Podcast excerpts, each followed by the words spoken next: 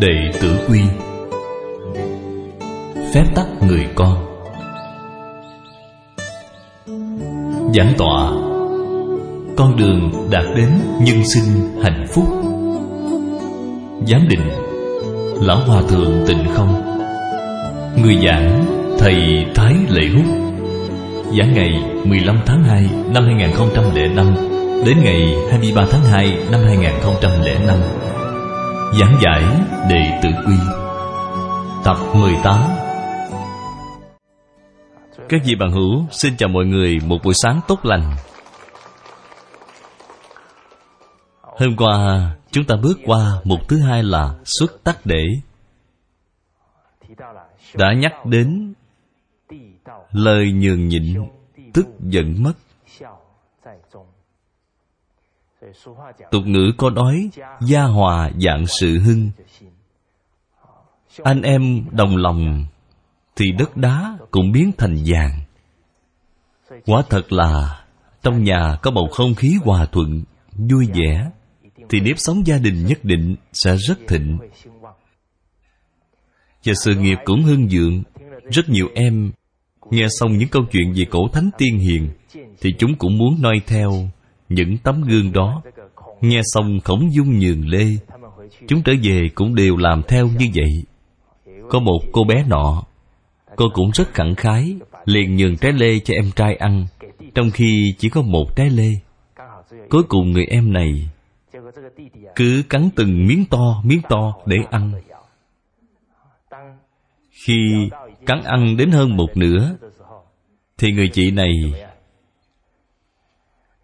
không nhẫn nại được nữa, liền giật quả lê của nó lại.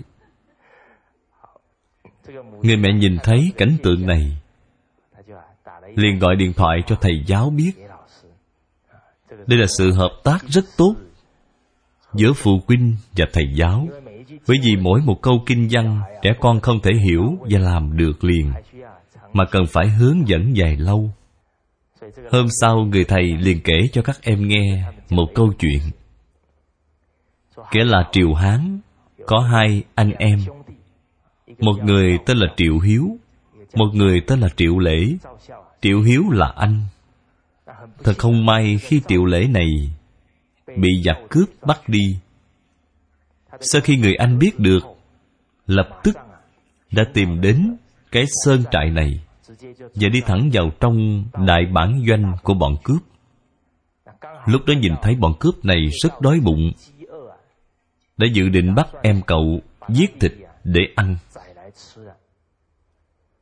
Người anh nhìn thấy vô cùng lo lắng, liền chạy đến trước mặt bọn cướp và nói với bọn chúng là: em của tôi bị bệnh, người lại gầy gò, các vị đừng có ăn nó mà hãy ăn tôi đi.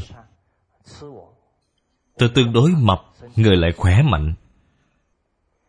Kết quả người em thấy anh mình nói như vậy cũng rất lo lắng, liền đẩy người anh ra và nói là: tôi bị các chị bắt được là số mạng của tôi, cho nên tôi bị các chị ăn là đúng rồi, tuyệt đối không được liên lụy đến anh của tôi. Hai anh em ở đó tranh nhau muốn được chết, muốn được chết thay cho nhau. Đúng như lúc này, bọn cướp này nhìn thấy như vậy rất cảm động, liền thả người em ra. Cho nên các vị bằng hữu, Triệu Hiếu và Triệu Lễ ngay cả cái gì cũng sẵn lòng hy sinh vì anh em vậy. Sẵn lòng hy sinh mạng sống. Thế chúng ta có nên chỉ vì một trái táo, một trái lê mà tranh cãi với anh em của mình hay không? Chúng ta cần phải noi theo tinh thần của những vị thánh hiền ngày xưa này. Hơn nữa Triệu Hiếu, Triệu Lễ bởi vì tinh thần không tiếc hy sinh mạng sống vì anh em đã truyền đến tai của hoàng đế. Sau đó hoàng đế liền cho hai anh em của họ đều làm quan để quản lý nhân dân, cho nên họ có phước về sau. Tại vì sao hoàng đế muốn dùng hai anh em họ làm quan vậy? Bạn xem, Anh em mà biết yêu thương nhau thì nhất định sẽ hiếu thảo với cha mẹ. Có đức hạnh tốt như vậy, đi ra làm quan thì nhất định sẽ như thế nào? Sẽ yêu thương nhân dân. Bởi vì giáo dĩ hiếu, thì họ sẽ kính thiên hạ chi vi nhân phụ giả giả, là họ sẽ kính trọng tất cả những người làm cha mẹ trong thiên hạ. Giáo dĩ để, thì họ sẽ kính thiên hạ chi vi nhân huynh giả giả, là sẽ kính trọng tất cả anh chị em của mọi người. Cho nên chúng ta cũng nhân cái cơ hội này để hướng dẫn, giáo dục cho các em một chút. Đương nhiên, khi các em có biểu hiện rất tốt, thì chúng ta cũng cần khen ngợi một chút. Ngoài ra, có một em, trong lúc bạn học của em bị đứt quai dép, bởi vì bản thân em đã có một đôi dép hơi bị hỏng một chút. Cậu đã đổi một đôi dép mới khác, nhưng mà có đôi dép hơi bị hư kia, cậu lại không nỡ dứt đi, liền đem nó để ở dưới gầm giường. Có thể cậu đã học được một câu chớ ghét cũ không thích mới. Sở dĩ có cảm tình với đôi dép cũ nên mới không dứt bỏ nó, mà để dưới gầm giường. Cuối cùng bởi vì bạn học của cậu, chiếc dép đó đã bị hỏng rồi, không thể mang được nữa. Thầy giáo của cậu liền nói với cậu, em hãy về đem cái đôi dép cũ đó đến cho bạn mang đi. Đây có phải là giúp đỡ bạn học hay không vậy? Đúng rồi. Nếu không bạn học không có dép mang, mà mùa đông thì rất lạnh.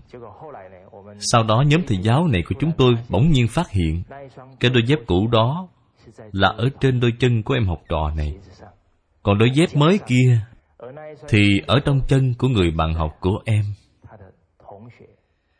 Những người lớn này chúng tôi cũng được học một bài học. Bạn xem cậu thực sự làm được tiền của nhẹ, oán nào sanh. Bạn học của cậu nhất định có thể cảm nhận được ở nơi cậu rất quan tâm đến họ. Cho nên chúng tôi ngay đó liền khen ngợi cậu bé này, em đích thực là học trò tốt của Khổng lão phu tử. Tiếp theo đó chúng tôi cũng tiến thêm một bước, mong em từ nay hãy làm người anh lớn của những bạn học này. Cho nên từ đây về sau nhất định phải làm tấm gương tốt.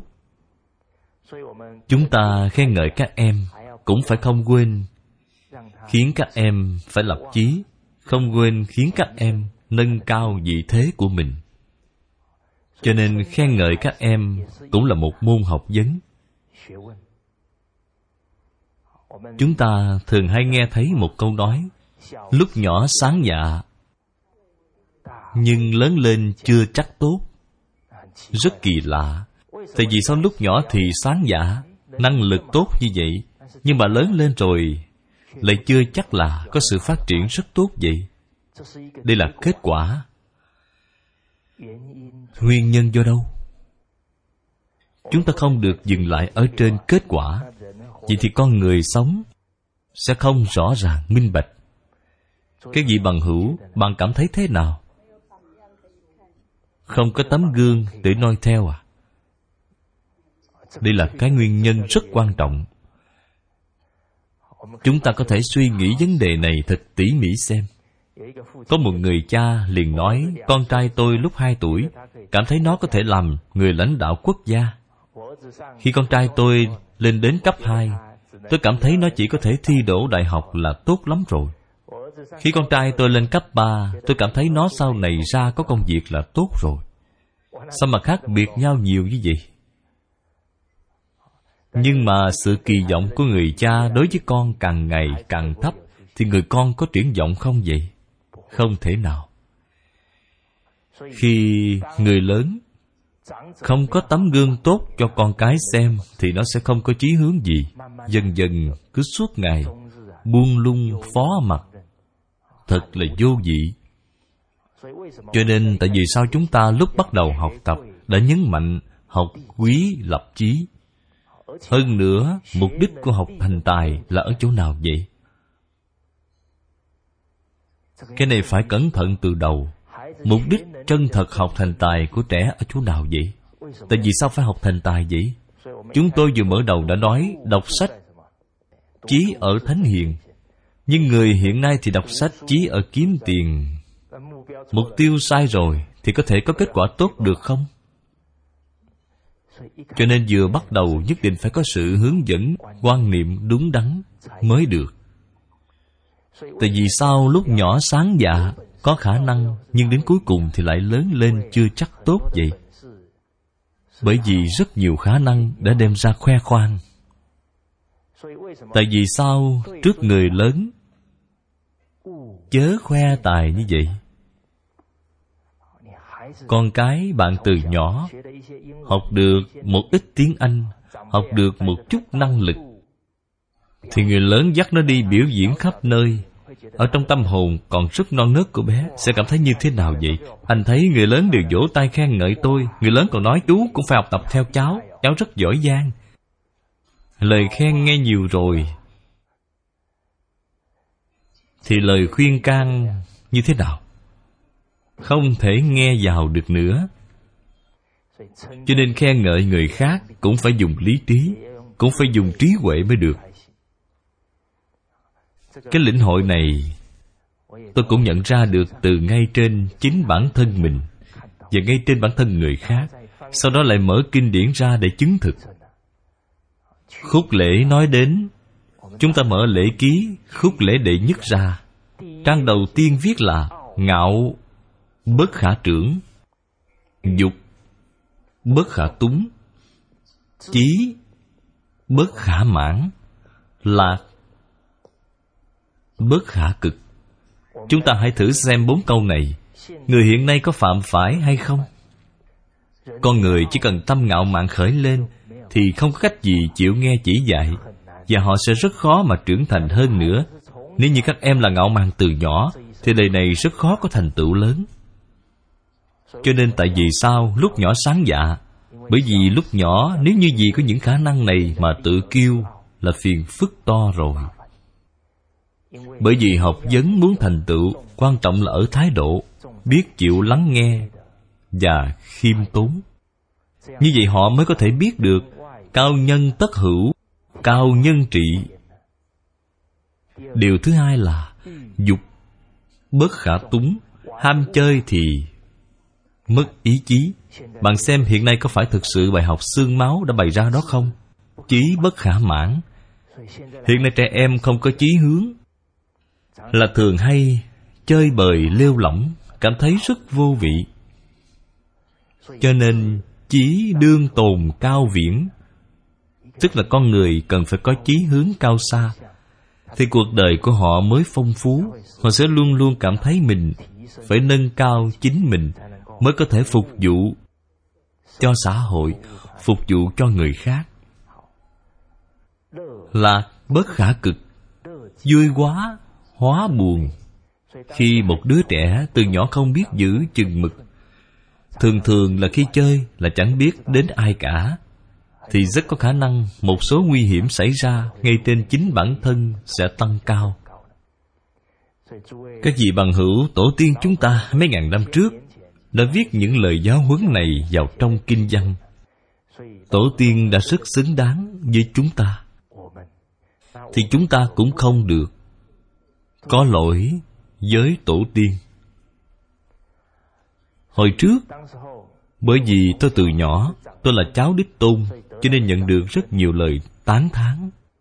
Nên mục đích của làm việc là gì vậy? Để được khen, sao các bạn biết vậy?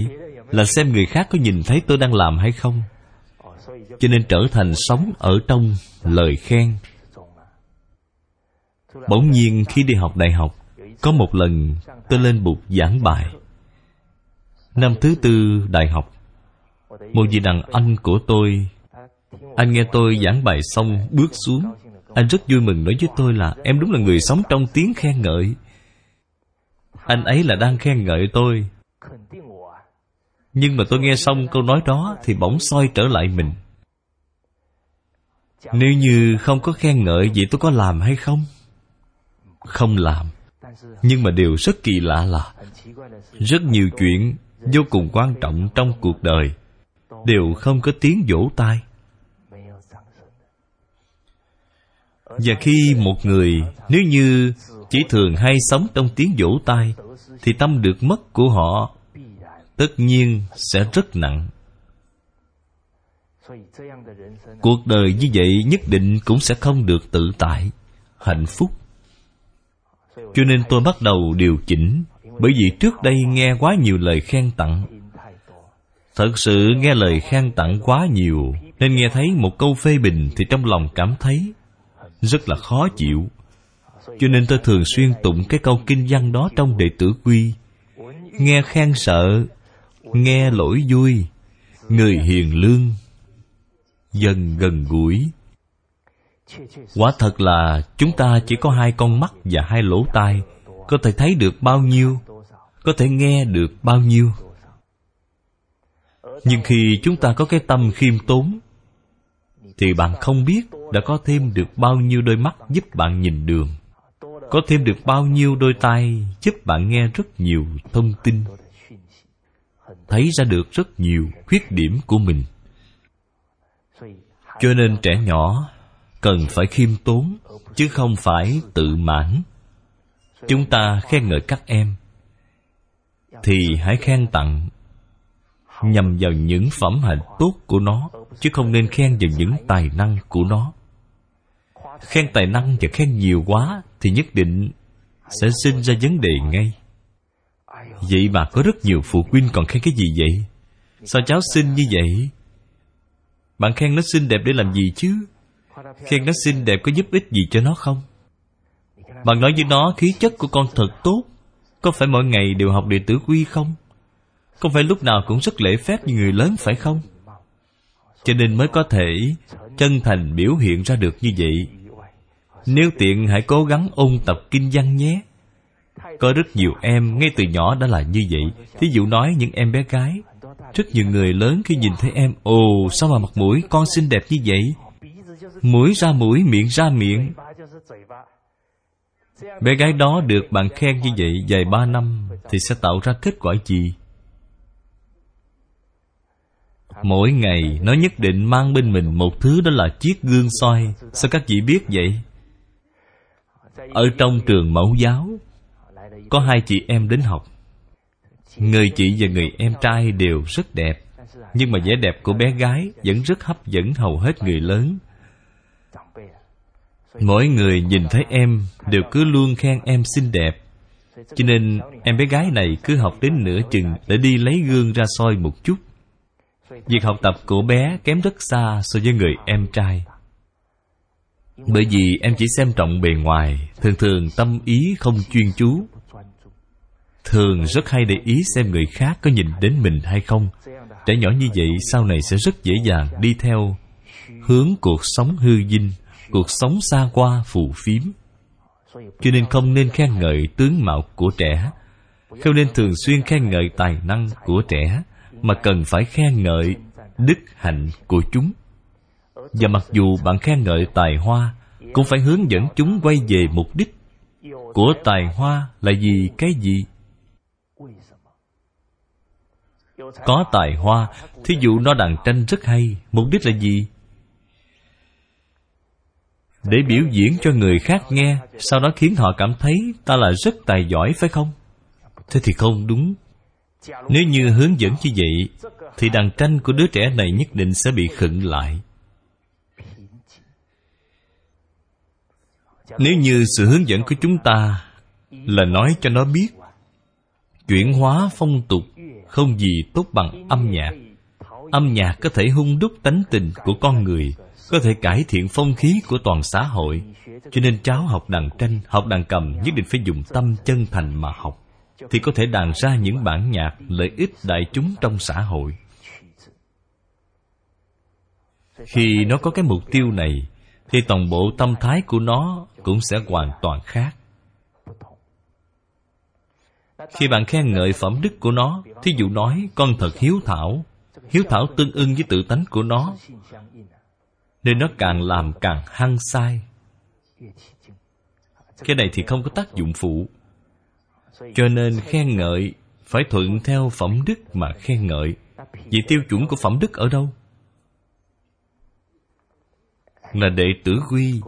Thâm nhập một môn là nắm vững cương lĩnh của một môn này. Cho nên các vị bằng hữu, đệ tử quy bạn phải đọc cho trôi chảy, nghe cho kỹ, đọc trôi chảy. Chúng ta cũng đã có tuổi rồi, nếu đến đọc thuộc lòng cảm thấy rất bị áp lực, cho nên đọc cho trôi chảy. Lúc đó có một người mẹ dắt theo bé gái đi ra phố mua đồ, thì gặp một người bạn. Người bạn này liền hỏi cháu bé, sao con vẫn chưa đi học? Cháu bé gái đó vẫn còn nhỏ, liền hỏi mẹ là, mẹ ơi, đi học để làm gì vậy? Cuối cùng người bạn đó lập tức nói với bé là, đi học có thể kiếm nhiều tiền. Thật, phải cẩn thận ngay từ đầu. Nếu như bạn là mẹ, bạn làm thế nào?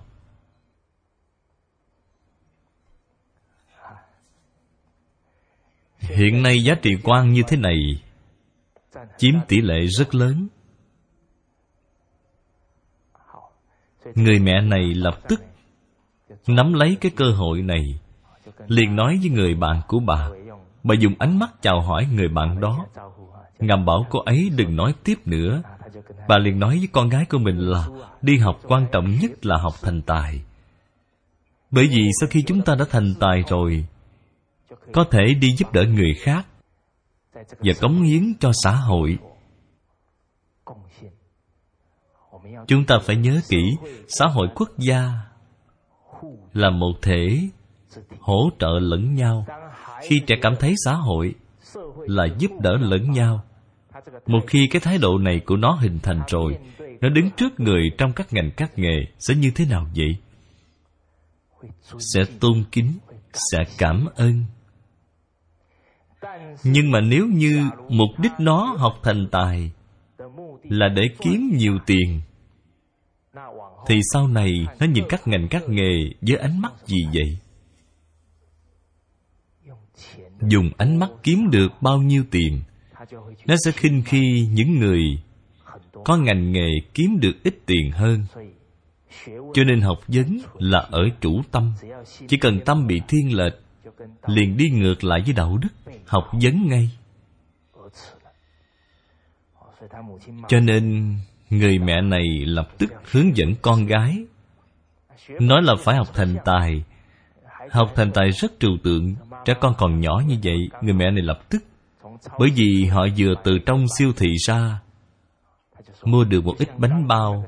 Bà mẹ nói là giống như chú lúc nãy đó, bởi vì chú có tài năng, chú biết làm bánh bao, chú có thể giúp chúng ta làm bánh bao để chúng ta có cái để ăn. Cho nên chúng ta phải cảm ơn chú ấy. Nhưng mà chúng ta cảm ơn chú ấy, có thể đem con gấu đồ chơi của con tặng cho chú ấy không? Hay là đem chiếc xe đồ chơi của con tặng cho chú ấy? Chú ấy chưa chắc cần đến.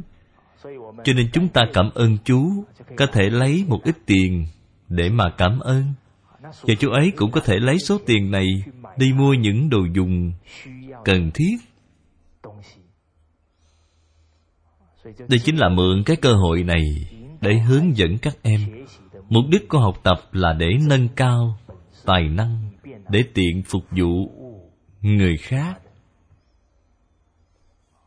Khi cô bé có loại thái độ này, thì nó sẽ không dễ gì ngạo mạn. Tôi cũng đã từng nhìn thấy một bạn khoảng hai mươi mấy tuổi. Tôi lần đầu tiên bắt đầu gặp anh ấy, thấy anh có thân hình cao to hơn tôi, lại đẹp trai hơn tôi, và lại có đọc sách Thánh Hiền. Chúng tôi gặp nhau là rất phấn khởi, bởi vì anh học trước tôi, nên tôi mừng thay cho anh. Tôi liền khen ngợi anh. Anh thật hiếm có, cứ luôn khen ngợi như vậy. Lần đầu tiên gặp mặt có nên khen tặng dùng dập như vậy không? Không nên. Cho nên nói năng phải cẩn thận. Tôi chưa có làm tốt, tôi không thể kìm được cái tâm trạng vui mừng của mình. Đã khen tặng anh ấy một lúc, sau đó sống với nhau hơn một tuần lễ. Tôi quan sát thấy một chi tiết ở trong đời sống của anh, thấy không được thích hợp, bởi vì anh cũng nhỏ hơn tôi nhiều tuổi, cho nên chúng tôi cũng duy trì một cái khoảng cách. Tôi là anh cả của anh ấy. Tôi cũng nói chuyện mặt ta vui, lời ta chịu với anh ấy. Cuối cùng khi lời nói của tôi vừa nói ra, thì mặt của anh lập tức liền biến sắc. Tôi cũng là người rất nhạy cảm, vốn dĩ muốn khuyên, nhưng khuyên mới được nửa chừng, lập tức thắng lại. Bởi vì nếu như cậu ấy không chịu lắng nghe, thì đến lúc đó khiến cho bầu không khí căng thẳng. Lần sau sẽ khó nói chuyện với nhau. Cho nên từ trong cái sự việc này, tôi cũng lĩnh hội được một điều: khen ngợi người khác thì phải thuận theo phẩm đức mà khen ngợi. Nếu không, con người quả thật là sẽ bị mất mình trong những tiếng khen ngợi. Chúng ta khen ngợi cậu bé này vì cậu chịu lấy đôi dép mới của cậu đưa cho bạn học mang. Chúng tôi cũng tiến thêm một bước là kỳ vọng cậu sau này về phương diện đức hạnh, phẩm đức có thể làm tấm gương tốt cho mọi người. Cho nên tại sao người anh cả trước đây đều đặc biệt ưu tú, đều đặc biệt rất đảm đương vậy? Vì sao vậy? Cha mẹ từ nhỏ đã kỳ vọng họ. Cha mẹ làm việc quá vất vả, rất cực nhọc. Con ở nhà phải cố gắng chỉ dẫn các em thêm cho tốt. Bạn thấy họ được kỳ vọng, có trách nhiệm, thì tự nhiên năng lực sẽ tăng trưởng rất nhanh. Cho nên những câu kinh này, chúng ta ở trong quá trình hướng dẫn các cháu cũng sẽ có rất nhiều cơ hội. Chúng ta cũng có thể tiến thêm một bước, cố gắng lợi dụng, cố gắng hướng dẫn. Hôm qua chúng ta đã giảng đến câu kinh văn phía dưới: hoặc ẩm thực, hoặc tọa tẩu, trưởng giả tiên, ấu giả hậu.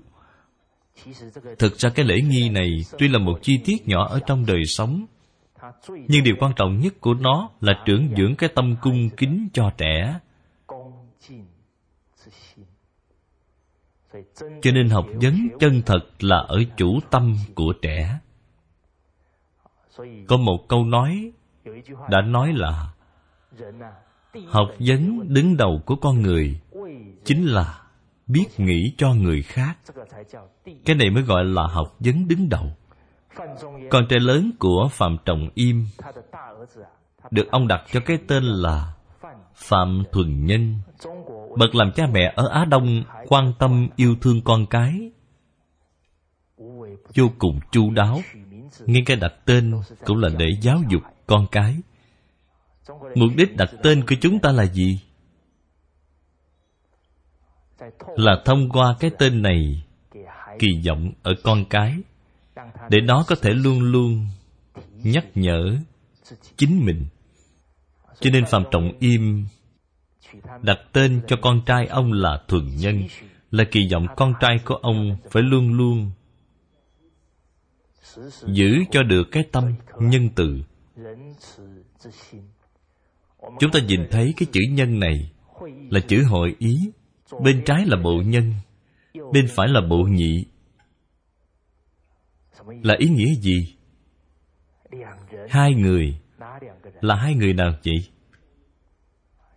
Nghĩ đến chính mình thì phải nghĩ đến người khác. Cho nên điều gì mình không muốn thì đừng gán cho người, điều gì mình muốn thì cũng nên tặng cho người. Ta muốn lợi thì hãy làm lợi cho người, ta muốn đạt được thì làm cho người đạt được trước.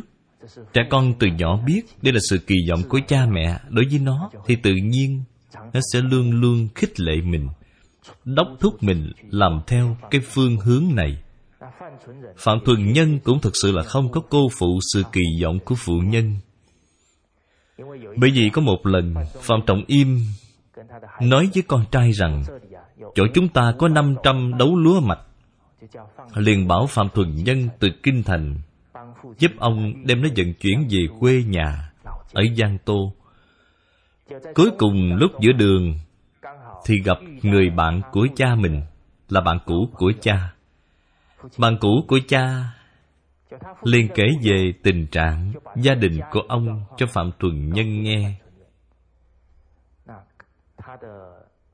Ở trong nhà người bạn của cha, cha mẹ đã mất rồi mà không có tiền chôn cất, lại còn có người con gái chưa có gả chồng. Tình trạng đời sống tương đối nghèo túng. Phạm Thuần Nhân nghe xong lập tức liền đem năm trăm đấu lúa mạch bán hết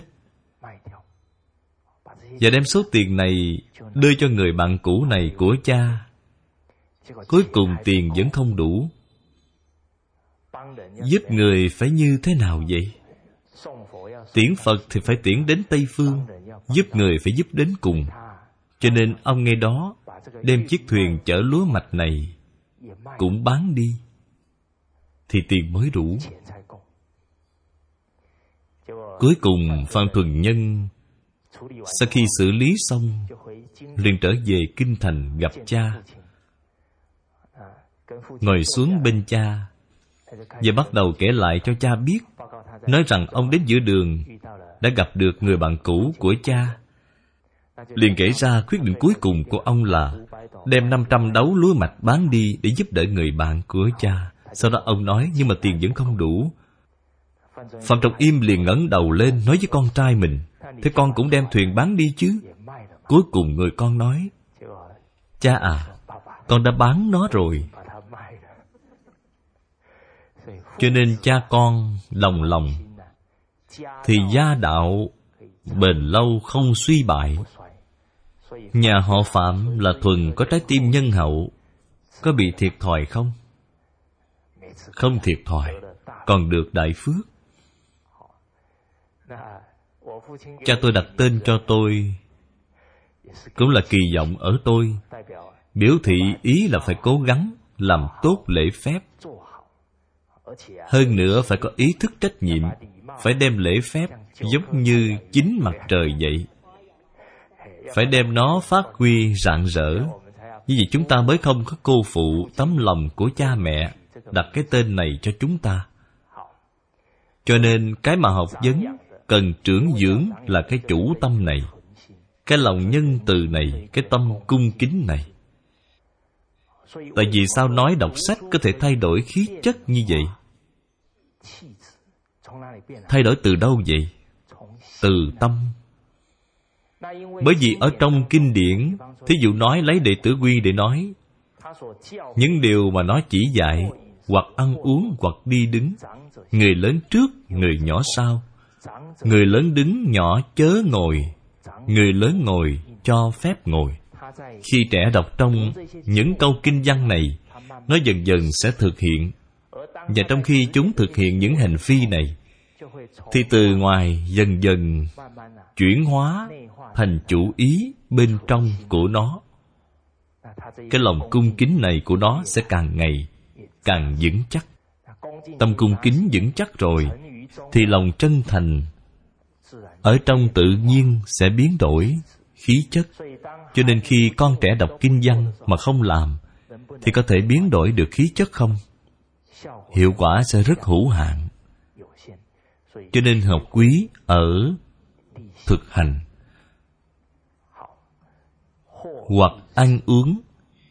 Khi ăn cơm, trước tiên phải nhường cho người lớn ngồi trước, ăn trước. Khi tôi ở Thẩm Quyến, có một nhóm học trò. Thầy của chúng không chỉ hướng dẫn chúng lúc ăn cơm thì người lớn ăn trước, mà còn hướng dẫn các em vị trí ngồi phải ngồi như thế nào. Vị trí chủ tọa nhất định phải nhường cho thầy ngồi. Các em nhỏ không được giành ngồi. Đây là lúc nhỏ được học. Đối với nó sau này có quan trọng hay không vậy? Quan trọng.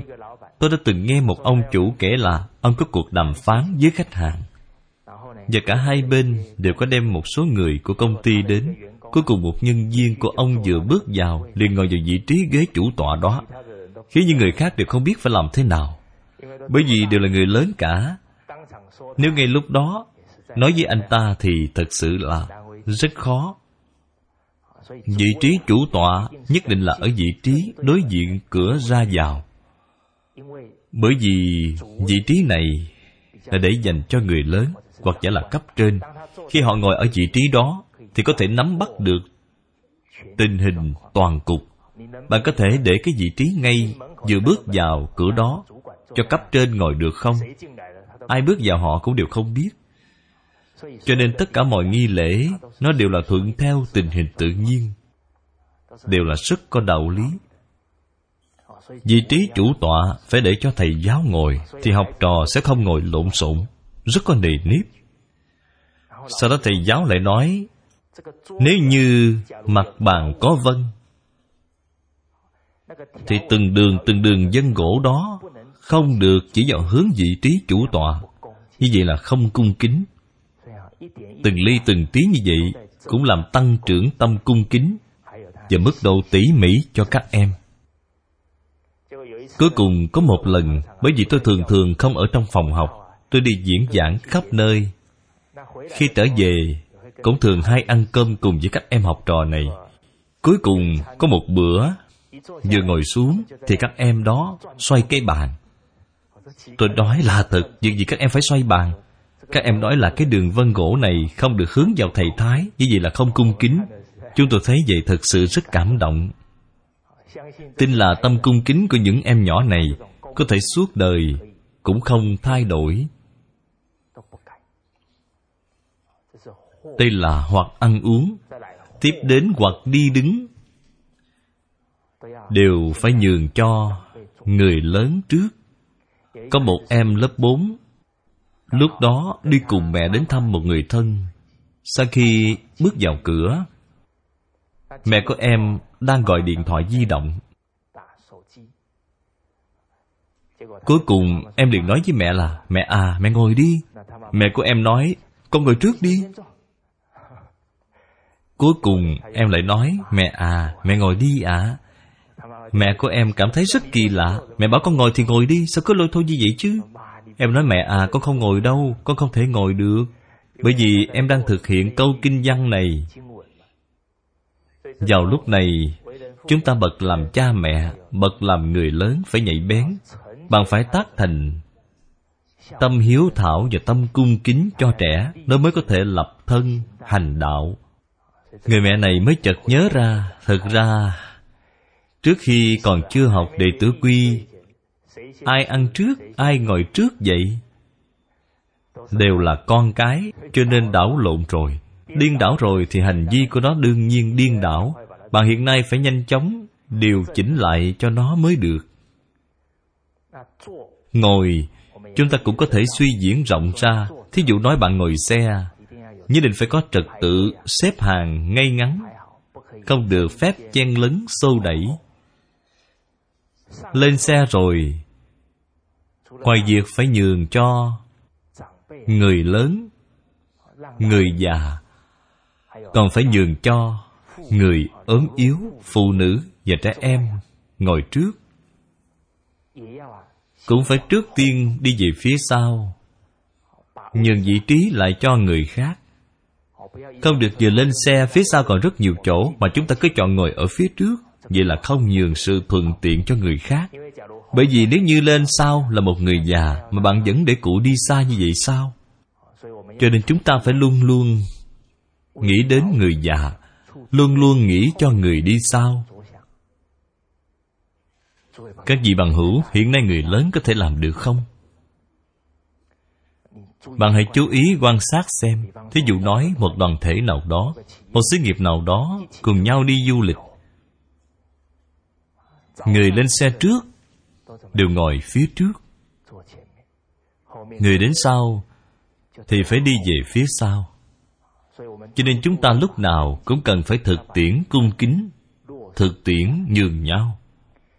Có một trường học tổ chức đi du lịch,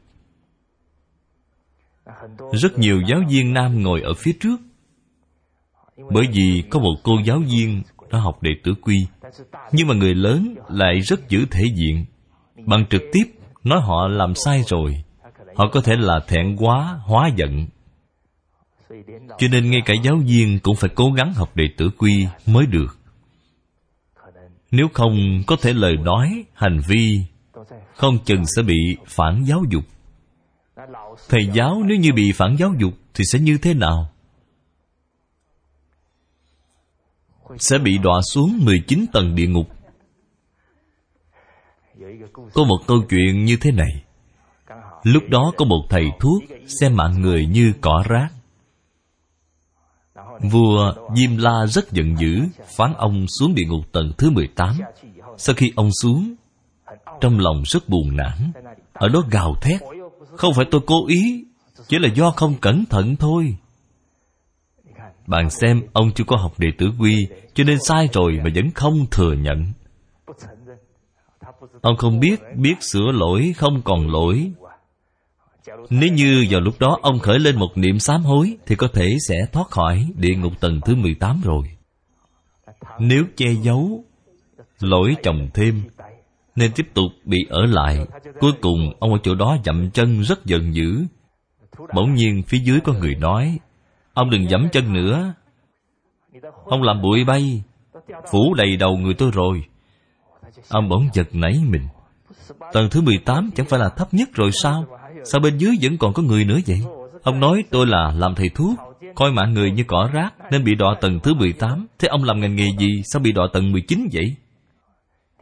Người bên dưới nói tôi là làm thầy giáo, thầy thuốc là mất mạng người khác, bị đọa xuống tầng mười tám. Còn thầy giáo là làm đứt huệ mạng của người ta. Mạng sống thì hữu hạn, còn huệ mạng thì vô tận. Và cái trí huệ này nếu như thiết lập chính xác, học trò của bạn sau này còn có con cái của họ nữa, con cái của họ còn có con cái của họ nữa. Bạn dạy cho học trò của mình có quan niệm chính xác, có thể sẽ ảnh hưởng con cháu của họ hết đời này đến đời khác. Hơn nữa, một thầy giáo một đời này lại có thể dạy đến hàng trăm, hàng ngàn học trò. Cho nên cái ngành nghề làm thầy giáo này là công đức vô lượng. Làm tốt thì công đức vô lượng, làm không tốt thì công đức không sáng, tiền đồ một vùng u tối. Các vị bằng hữu, bạn không nên sau khi nghe xong rồi nói: thế tôi không làm giáo viên, thật quá đáng sợ. Điều quan trọng chân thật ở đây là gì? Là cái tấm lòng đó. Phương pháp dạy học của chúng ta cũng phải từ từ mới tích lũy được kinh nghiệm. Nhưng cái tâm chân thành đó của bạn mới là lực tương tác quan trọng nhất đối với các em. Chúng ta hãy suy nghĩ thử xem. Nghề dạy học là học trò năm năm trước là tương đối thân mật, hay là học trò dạy năm năm về sau tương đối thân mật? Học trò năm năm trước, thế thật kỳ lạ. Vậy phương pháp dạy học của bạn đến khi nào sẽ càng ngày càng tốt hơn? Chứ định là vì sao? Nhưng mà tại vì sao học trò năm năm trước lại thân mật với bạn hơn vậy? Là mức độ để tâm. Bởi vì lúc đó bạn luôn luôn nghĩ là sợ dạy không tốt, cho nên rất để tâm dạy học trò. Học trò không chỉ nhìn thấy kỹ xảo dạy học của bạn, mà quan trọng hơn là thái độ dạy học của bạn. Nó để lại ấn tượng sâu sắc trong họ. Có thể sau khi bạn dạy lâu rồi, lòng yêu nghề sẽ bị giảm đi. Tuy kỹ xảo dạy học tốt hơn trước, nhưng mà sự tác động vào nội tâm của trẻ có thể sẽ không còn sức mạnh mẽ như trước đây nữa. Cho nên làm thầy giáo thì đừng sợ kỹ xảo dạy học không đủ. Chỉ cần bạn có tấm lòng thì nhất định là công đức vô lượng, tiền đồ là một mảng quang minh. Cho nên làm thầy giáo thì phải luôn luôn giữ quan niệm học để làm thầy và làm mô phạm cho đời. Bởi vì thầy giáo cũng là ở trong quá trình không ngừng học tập. Cho nên thầy giáo không thể dừng lại quá trình theo đuổi đạo đức học vấn. Học sở dĩ trị kỷ Giáo sở dĩ trị nhân. Đối với dạy và học, chúng ta đều không được ngừng nghỉ, và học tập mới có thể nâng cao chính mình và điều chỉnh bản thân. Cho nên học sở dĩ trị kỷ, đối trị tập khí của mình. Giáo sở dĩ trị nhân, thông qua giáo dục mới có thể hướng dẫn học sinh có quan niệm đúng đắn, thiết lập nhân sinh quan chính xác. Không học thì sẽ rất khó có được trí huệ chân thật. Cho nên không học thì không có trí huệ, không dạy thì không nhân từ. Bởi vì chỉ có giáo dục mới có thể cứu sống nổi cuộc đời của một con người từ gốc rễ. Cho nên chúng ta phải luôn luôn dạy và học cùng phát triển. Thầy giáo tuyệt đối không phải tốt nghiệp trường sư phạm xong thì sách vở bỏ qua một bên, mà trái lại phải tích cực học tập hơn nữa. Không nên cô phụ sự kỳ vọng của đất nước đối với chúng ta, càng không được cô phụ sự tín nhiệm của phụ huynh đối với chúng ta, càng không được cô phụ cái đoạn duyên phận thầy trò này của học trò đối với ta. Cho nên phải luôn luôn học để làm thầy và làm mô phạm cho đời mới được.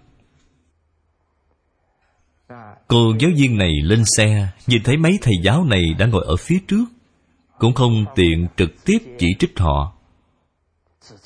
Vào lúc này, thấu rõ nhân tình nên nói ra đều là thơ, vận dụng nghệ thuật, ngôn ngữ. Sau đó, liền nói với họ, ưu tiên cho phụ nữ, quý thầy hãy ra phía sau, để cho họ có chút cảm giác giúp đỡ người khác, không chỉ trích trước mặt họ, nhưng mà có thể làm tấm gương cho họ xem. Thí dụ nói, bạn vốn dĩ đã ngồi xuống rồi, sau đó lại có vị thầy giáo lớn tuổi hơn lên, cô giáo này lập tức đứng lên,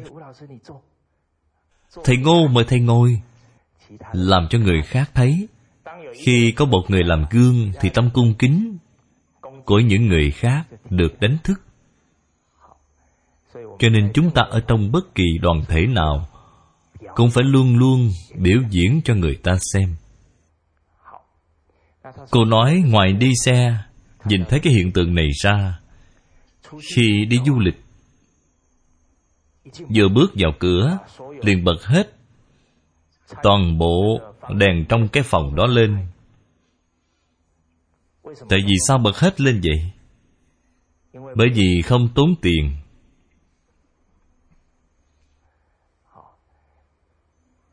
Cho nên con người nếu như cái gì cũng nghĩ đến tiền thì sẽ gây ra rất nhiều việc tổn giảm phước báo của mình. Xin hỏi những đèn này do đâu mà có thể sáng được vậy? Do điện mà ra. Điện từ đâu mà có vậy? Điện lực từ thủy lực. Có rất nhiều phương pháp phát điện, nhưng tất cả phương pháp tạo ra điện đều phải làm hao tổn nguồn năng lượng của trái đất.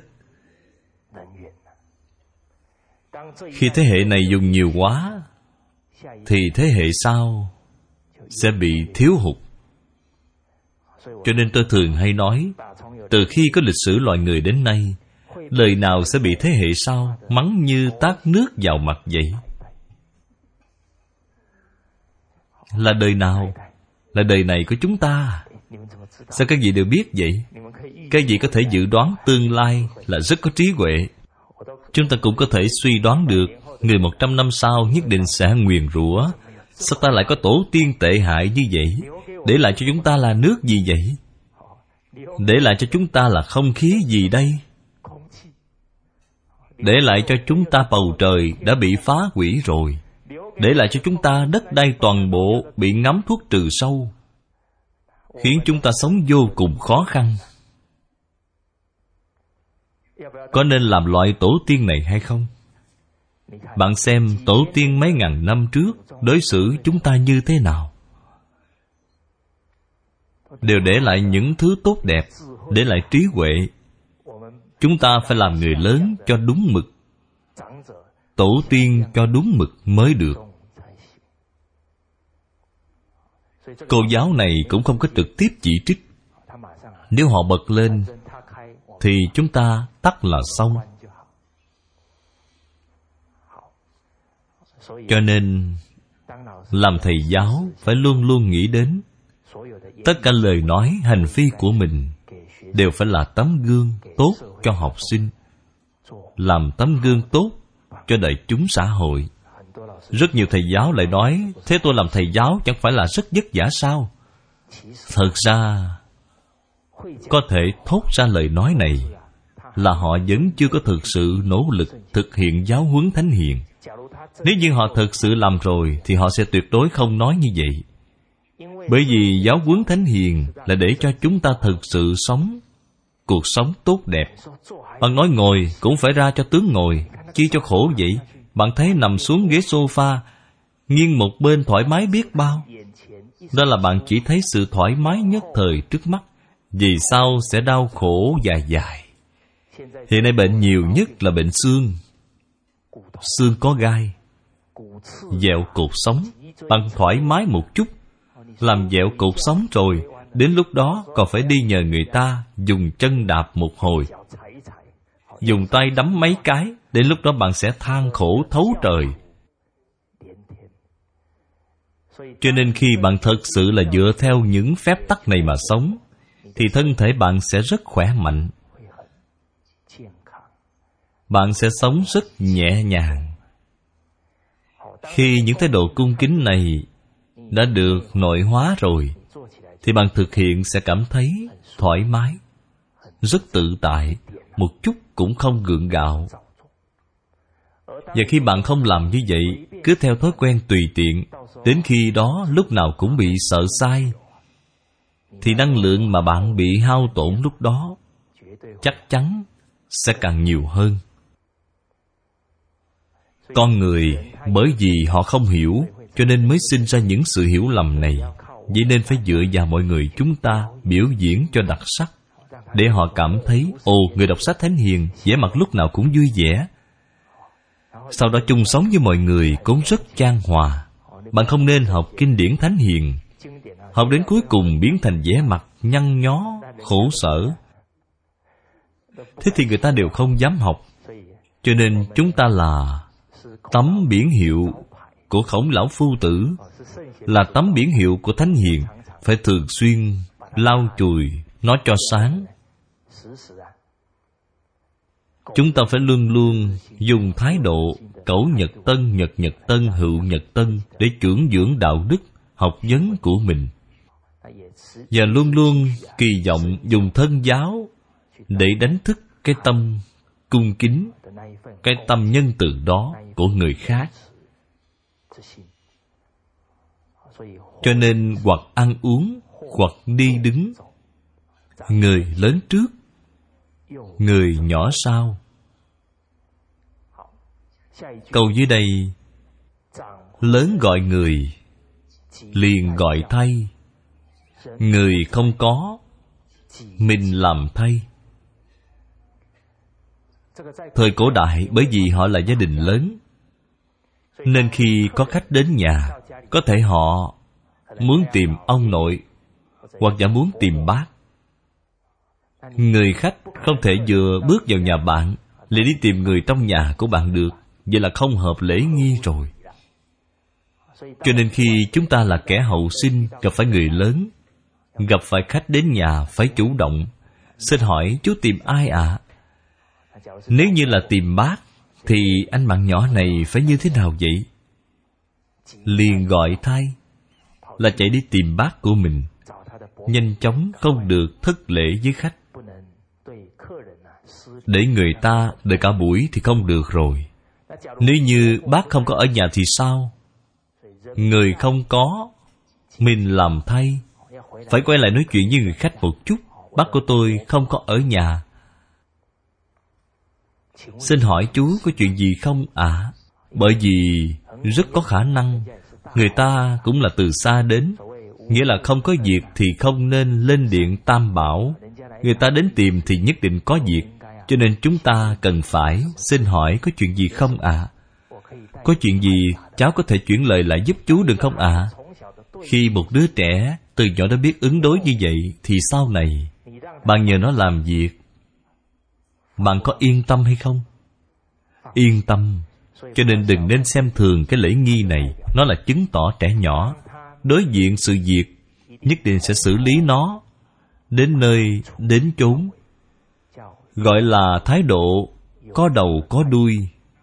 Khi chúng như vậy thì tâm nó sẽ không dễ dàng nôn nóng, luống cuống. Cho nên thông qua loài đời sống lễ nghi này đều là đang trưởng dưỡng sự tu dưỡng cho trẻ. Được rồi, buổi học này trước tiên chúng ta chỉ giảng đến đây. Đến tiết mục sau chúng ta tiếp tục. Cảm ơn. Cẩn dịch, ban biên dịch, Tình Không Pháp Ngữ. Địa chỉ email vọng tây cư sĩ a m o c gmail chấm com. Người đọc Hạnh Quang.